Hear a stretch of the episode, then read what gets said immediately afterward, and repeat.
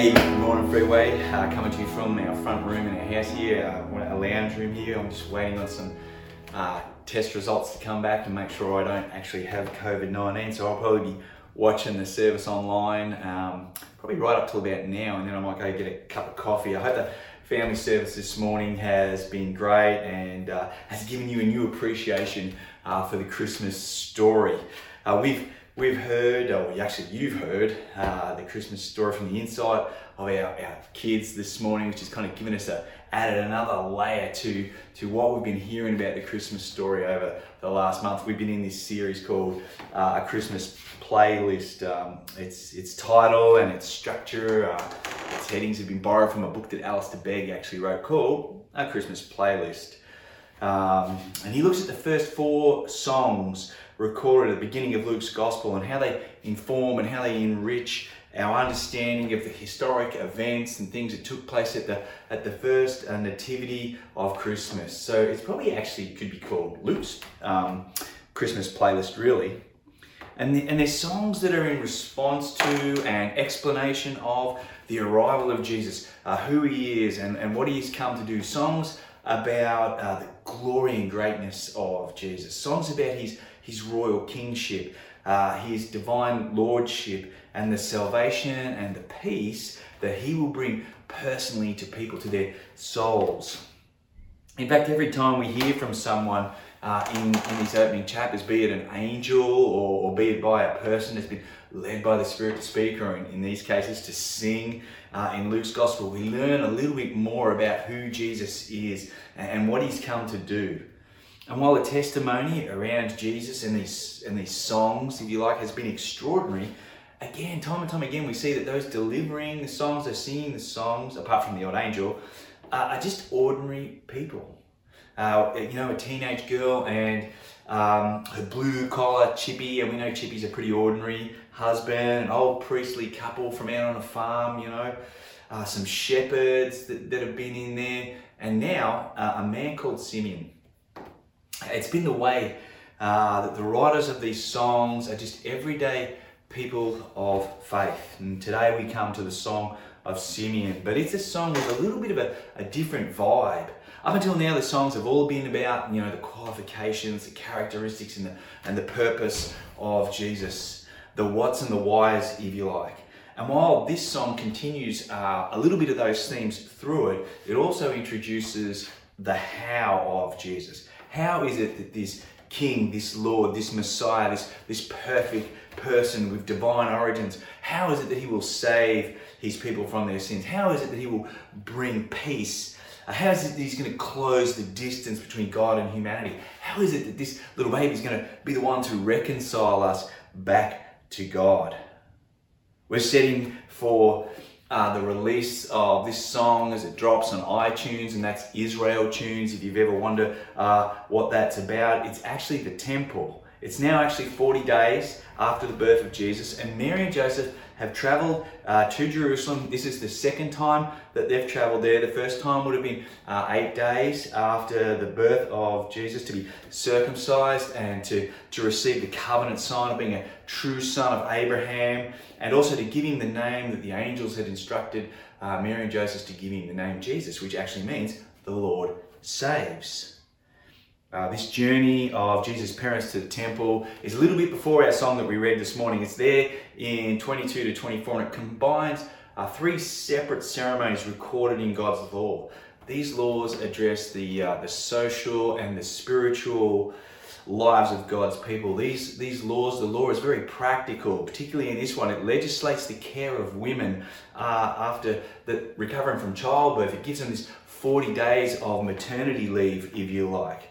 Uh, these laws are theological in that they remind us uh, that, that about the issue of sin. That even in something as blessed and, and as beautiful as new life and birth, sin is still a problem. Sin is constantly dogging us from, from the, the cradle to the grave, just destroying all things. Still, sin still reigns and we need God's provision. Even at this, at this moment, we still need God's provision to deal with it And again, Luke doesn't want us to miss that this is the reason why Jesus has come into the world. This is the reason why he was born. And these laws that they're there to fulfill are also very relational in that they are a way for sinful people to still demonstrate their love and obedience to God. It mean, it's a means through which people show that they love God and are approved by God, are in right relationship with God. The law is kept by those who love God and trust God, and God, He approves of those who, who seek, even imperfectly, seek uh, to keep the law of God. The explanations for why Mary and Joseph are appearing at the temple with Jesus are, are sermons in themselves, and you can actually find them at the beginning of our Luke series. But here's what you need for today you, you, you need to know that this is the how. Today we see the how. How does God intend to save his people through Jesus? Through, through, through to us. Uh, and we're going to grab three things. It's always more difficult recording these sermons. We're going to see that he does it through fully identifying uh, with us. Uh, we see the how is through God's uh, ability to keep promise and also the how is on our behalf. Well, Luke records for us in verses 22 to 24 how Jesus, even though he is God in the flesh, had no sin to deal with, was already in perfect relationship with God, that Jesus took no shortcuts uh, on living out his humanity. And that included living under the law. That's what brings them to the temple. Uh, the association of Jesus here with humanity's need for cleansing is an early clue that Jesus would one day uh, be our bearer of sins. As Paul writes in 2 Corinthians, for our sake he made him to be sin who knew no sin, so that in him we might become the righteousness of God. And in Galatians he writes, But when the fullness of time had come, God sent forth his Son, born of a woman, born under the law, to redeem those who were under the law, so that we might receive adoption as sons. By fully identifying with us, the Christmas story tells us that God has come to bring our salvation. This is the how. He's come to bring peace personally. The how is not a holy God keeping his distance from us, but rather coming and, and humbly eh, and, and, and in humiliation, he enters into our experience of life. That's the, the first how, if you like. We read in verses 25 and onward that also at the temple on this day, and again, we keep finding Luke as we've gone through Luke locating things in actual history, in actual places with real people. We find on this day that Mary and Joseph turn up to the temple that there is a devout and righteous man named Simeon. In fact, he spends every day at the temple, and the reason he spends every day at the temple is because he has received a personal promise uh, from God that he would live to see Israel's deliverer, that he would live to see the fulfillment of God's promise in this space, which is the second how of Christmas through promise fulfillment. God does precisely what he promises he will do. We don't know much about Simeon apart from the fact of what around things that Luke records here. And most people think that Simeon is old because of the opening line of his song there in verse 29. He says that he's ready to depart in peace which is where this song actually gets its, its name from, uh, Dimittis, which actually means now let depart. But that peace that he's singing about, that peace about death, has nothing at all to do with how old he is or what his age is, and has everything to do with the fact that he is seeing and perceiving God's salvation. The peace that the angels had promised, you know, peace that they promised in their song, has now become a reality in Simeon's life, in his own soul. Simeon has been described as this righteous and devout man waiting for the consolation of Israel. Consolation means uh, the coming of comfort and peace, the ending of fear. It's a word attached to the deliverance of God through his Savior, the Messiah, for his people. He will bring Israel's consolation Simeon, this unknown figure, has perceived and understood that that is exactly what is to be found in this child.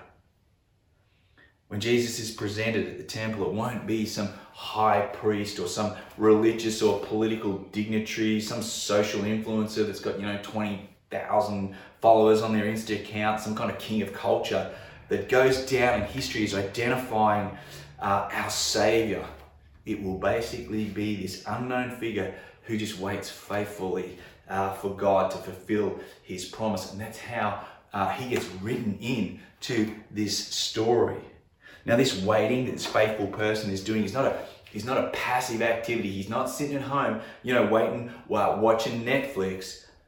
No, he's out. He's canvassing the temple grounds. He's he's he's looking for potential messiahs. Uh, this waiting and this faithfulness is also kind of countercultural. While everybody else is is looking to the seats of power for the Messiah, Simeon is running around peering into the faces of babies now, babies don't command armies or shape politics. They actually need their mum to cart them around and clean up all of their mess. It's, it's, it's, it's not where we would usually look to find someone who's going to bring salvation, who's going to bring peace and all these things.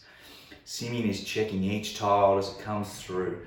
When Mary and Joseph approach, a very unique moment uh, takes place. The Holy Spirit floods Simeon's heart and mind with a confidence that this is the child God will bring consolation to his people in this child.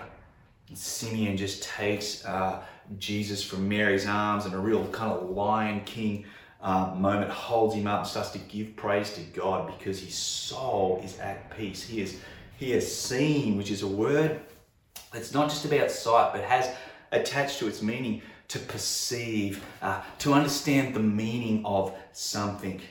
His understanding is not that this child will one day bring consolation, but rather that this child is the consolation. And that is why Simeon is at peace. Simeon hasn't just been at an event, he has perceived what this moment means.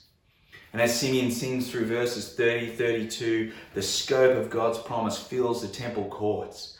This consolation of the soul attached to Jesus has has not been, nor will it be some kind of secret. It has been made known for years. It's what the law and the prophets have pointed to and promised. It's, it's a narrative and a promise that God has prepared and is now making known in the presence of all peoples. It's not a teaching, it's not another, it's not another teaching, it's not a concept, it's not a set of practices, more laws to follow, these kind of things. No, it's an actual person. The offer of salvation and peace with God will not, uh, not be confined to Israel either. It is for all people. And the qualifications to find this peace, to find this consolation, is not piety or religious heritage or race, but in seeing, uh, perceiving Jesus for who God has promised him to be, who he claims him to be. The fulfillment of God's promise to save the soul from sin and bring peace. Uh, the, the, the, that, that means like the all fear is gone.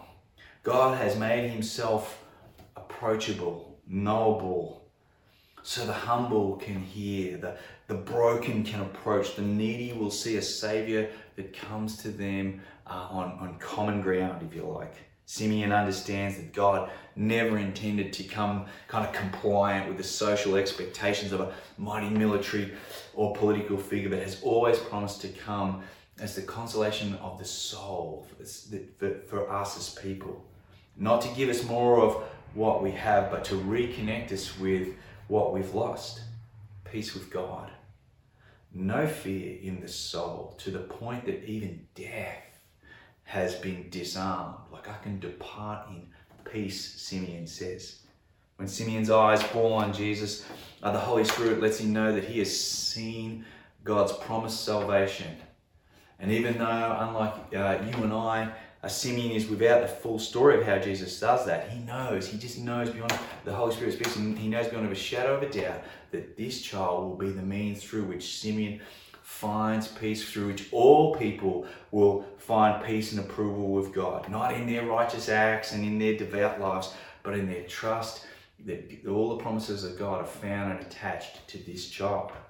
And this is how God saves. This is another how by keeping his promises through the person of Jesus.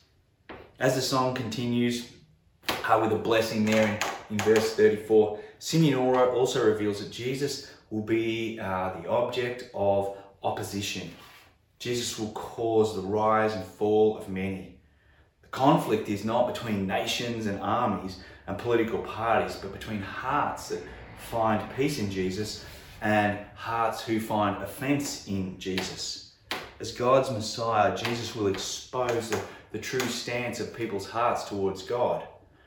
They may like God, they may speak well of Him, pray to Him, do all the right things, but it's actually what they do with Jesus, uh, how they perceive Him or what, or who, who He is, that will actually bring peace or desolation. Not everybody takes the news that they are enemies with God, despite their goodness, despite their affluence, their success, uh, their power and their prestige, and their religious piety. Not everyone takes that news peacefully. Not everyone hears the news that they need saving with joy. Grace is always a hard pill to swallow. Not everybody celebrates uh, when people find joy and peace.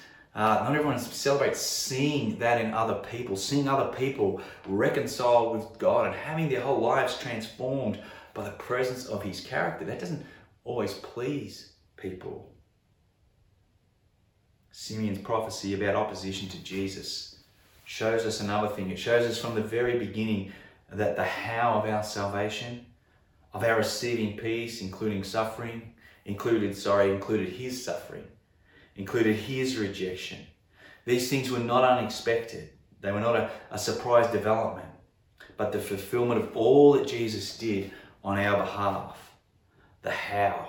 The how does God save us? How does He bring peace? How does He bring consolation to our souls? Is through His experience of conflict, His fulfilling of the law with no shortcuts, His rejection and judgment, His desolation and death on a cross. He has borne the effects of sin Himself on our behalf, rejected, despised, hung on a cross where He substituted His perfect life for our imperfect one. Where he bore the wrath of God so that we could know the peace of God, where he was cut off from God so that we could know the presence of God, come near to God, so we could have consolation of the soul and live faithfully and prayerfully and worshipfully, that we could live uh, these lives waiting for his return. You know, Luke, and uh, not the gospel writer, but Luke McCarthy, finished our kids' retelling of the Christmas story with one of the most famous verses out of John's Gospel. That God so loved us that he sent or gave his Son so that whoever believed, that is, whoever perceived and understood uh, the sending and the giving of, of Jesus, would not perish, would not end up in desolation, but would have eternal life, would live eternally with consolation. It turns out that all these songs that we've been looking at all the way through this series are actually love songs. And they should warm our hearts with peace as we approach Christmas. Let's pray. Loving God, I want to thank you again for the opportunity to look into your Gospels, to look into these, these, these historic records of your Son as he comes to us. And this morning, as we've looked at the how. How is it that you come? How is it that you say? We see that these are very real things. They're not abstract. Uh, they're not just figments of people's imaginations, but they're, they're concrete. That you coming personally. They're, they're, they're promises being fulfilled. And, and it's the history of Jesus coming and dealing with our sin for us. And we give you thanks for that this morning. The, the whole story of our consolation begins at the at the nativity of Christmas and moves its way through uh, to the cross. We we are grateful for it. We pray these things in Jesus' name. Amen.